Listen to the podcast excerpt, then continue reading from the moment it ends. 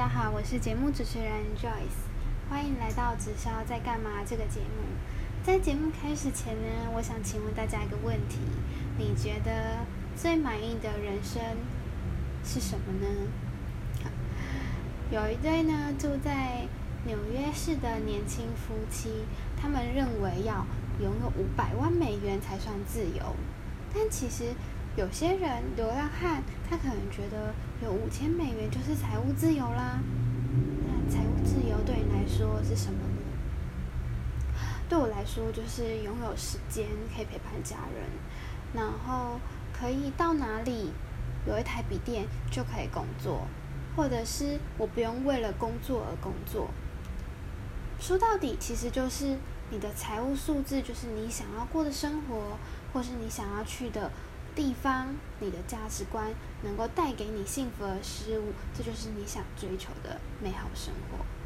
那我想分享一下财务自由的有七个阶段哦。第一个阶段呢，就是你必须要认清楚你现在处境和未来的目标是什么。第二个呢，就是你赚的钱必须要足够养活自己，然后应应自己的生活开销。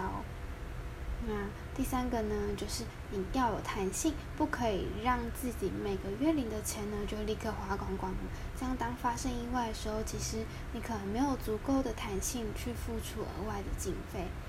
第四个呢，就是要稳定成长，也就是呢，你要存一笔钱呢，可以有弹性的让你过下半下半年的生活。也就是说，maybe 你没有工作的时候，你一样可以继续持续生活。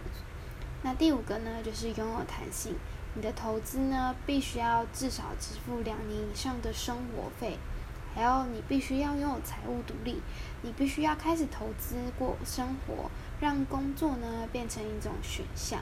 那第七呢，就是做拥有财富。你拥有了一辈子不愁吃穿的财富。这每一阶呢，都是慢慢慢慢的。跳进，你才有办法像破关一样，才有办法就一关破一关，过关斩将的意思。它不可能是一一下子就达成的事情。所以我想要请问大家，你现在的财富跟你未来财富差多少呢？那你未来财富你希望达到哪里呢？什么样的生活方式你才是你想要达到的呢？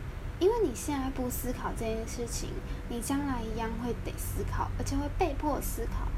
如果说到了那时候你被迫失失业了，像武汉疫情，这次很多人都被迫失业，那那时候你再来思考这件事情，其实就来不及了。所以，当你拥有能力、拥有时间自由的时候，其实应该多想想你的未来，想要走到哪里，你想要回馈社会是什么。还有你的价值观能够带给世界什么东西呢？那我们今天节目就到这了，下下次呢，我们再继续探讨直销能不能帮助你的生活过得更好，还是有更好的方式可以让你达到更好的生活呢？我们下次见。